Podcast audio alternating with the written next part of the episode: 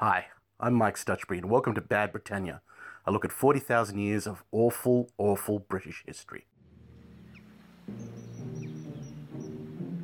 Gentlemen, cock your pistols.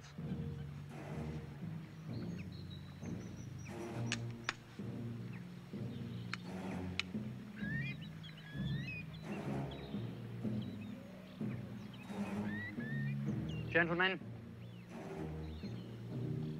aim your pistols.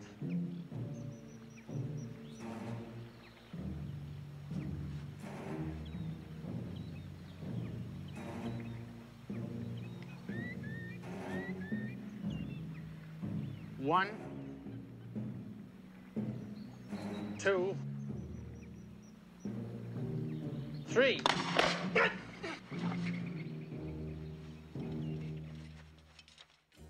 That was a short clip from the 1975 film Barry Lyndon by Stanley Kubrick. It was, of course, a duel, and that is the topic of this week's podcast. We're going to be looking at the noble British tradition of two blokes standing in a field trying to murder each other with either swords or pistols. Since people have lived in Britain, men have engaged in violent disagreement with one another over land, over women, and perhaps most significantly of all, over their pride. It is all but certain that men had set means of violently settling their differences in Britain for at least thousands of years. It is only relatively late in the game, however, that we have our first glimpse of a set of rules. We know that the Norse, who invaded and settled areas of central and northern Britain in the 8th and 9th centuries, engaged in a practice known as the Holmgang. A Holmgang was initiated by a man issuing a ritual challenge to another. This would be followed about a week later by the main event itself. Come the big day, the two aggrieved parties would retire somewhere away from their community to a place that was, traditionally, marked out by a stretched cowhide. Think of it as an early wrestling or boxing ring. After oaths were sworn, the combatants would lay into one another with swords or axes until one was dead or irreversibly mutilated. Should either party not turn up, they could either be forever tainted as the offending party, or worse, declared an outlaw. As being an outlaw meant that you were out of favour with the gods, and also had a considerable bounty placed on your head, there was a lot of motivation for you to turn up to a holmgang when called out. Even the most cowardly Viking would probably have paused for thought before legging it. Once the Normans rocked up in 1066, duels became a legal mechanism, but not for everyone.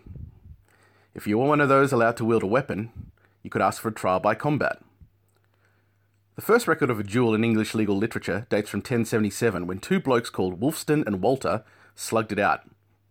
We don't know the victor, but I'm always going to bet on a guy called Wulfstan.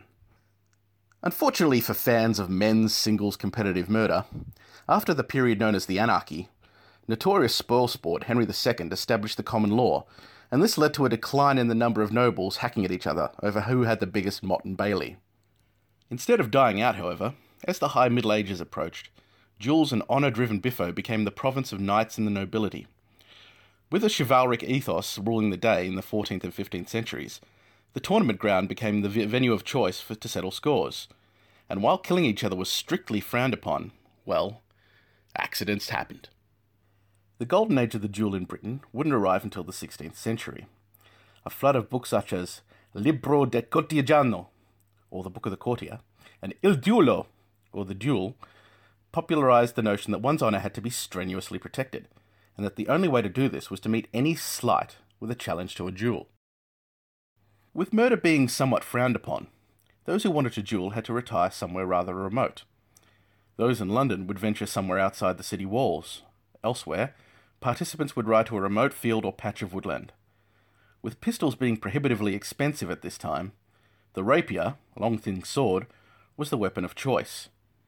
One unlikely duelist of this era was the poet and the playwright Ben Jonson. After putting up with the violent shenanigans of an actor called Gabriel Spencer for way, way too long, Jonson finally took him out to Shoreditch and ended up skewering him six inches, in, six inches into his side. That is to say, Spencer died. Jonson should have been charged for the murder, but as he was studying to become a priest at the time, he was able to plead benefit of the clergy and got away with a branded thumb. Throughout the 17th century, nobles would hack at each other over the most trivial of offences. In 1609, Sir George Wharton killed Sir James Stewart over a game of cards.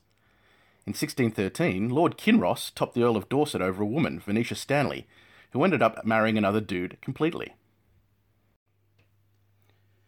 The Stuart kings would all issue edicts against the practice of duelling, but it didn't stop folks like Sir Henry Hobart and Sir Oliver Le Neve going at each other.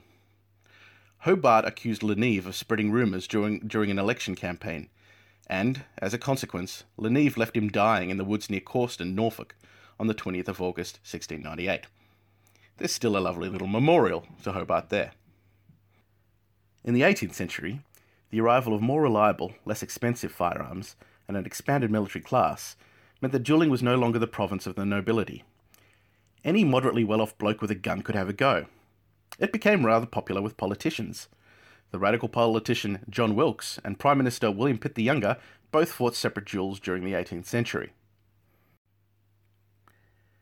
Dueling would become such a widespread practice that, in 1777, a group of Irish nobles came together to formulate the Irish Code of Honour, or Code Duello. These are the rules by which all those duels that you see in TV shows and films were carried out. From Ireland, they soon became the gold standard for justifying murdering someone across England, Europe, and America. The Irish Code of Honour is quite complex, running to 20 plus rules, and includes many opportunities for the feud to be settled. If shots were going to be fired, all avenues had to be exhausted. The two parties would meet somewhere at dawn, I guess to give them plenty of time for crime scene cleanup. If a first reconciliation was knocked back, a second person was required, usually a friend, firstly to attempt once more to broker a peace, then to load the pistols and make sure that everything was above board. A doctor was to be present, but was to face away from the combatants in order to give him deniability. After a final attempt at reconciliation, at a prearranged signal, perhaps the dropping of a handkerchief, the participants were to either turn and fire or raise their pistols to fire.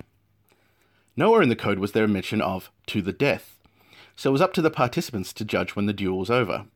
Of course, if one of the duelists ended up with a bullet to the chest, it was a pretty clear indicator to scram.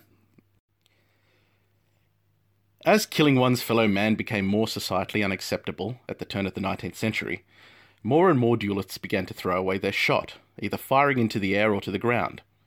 This way, participants figured they could feel honour was satisfied without all the carnage. Dueling wouldn't die out in Britain until the 1850s. With the arrival of police forces, it became too damn risky. The noose awaited those who were caught. Funnily enough, however, the last duel in Britain allegedly took place in 1994. Classical lutenist Ben Salfield says that he fought an unknown opponent, he won't name the opponent, with cavalry swords at near battle in Sussex over a girl. If reports are to be believed, both survived the experience with only minor wounds. As you've heard over the last little while, dueling has enjoyed a long and proud history in Britain, stretching back over at least a thousand years. As with most things round here, it seems like the men of Britain enjoy a formal, ritualised way of resolving arguments, in this case with bloody force. So next time someone looks at you funny on the tube or accuses you of parking too close to them, why not challenge them to settle the score, score at dawn? you'd only be carrying on a proud British tradition. And isn't that the most important thing? Until next time, I'm Mike Stutchbury, and you've been listening to Bad Britannia.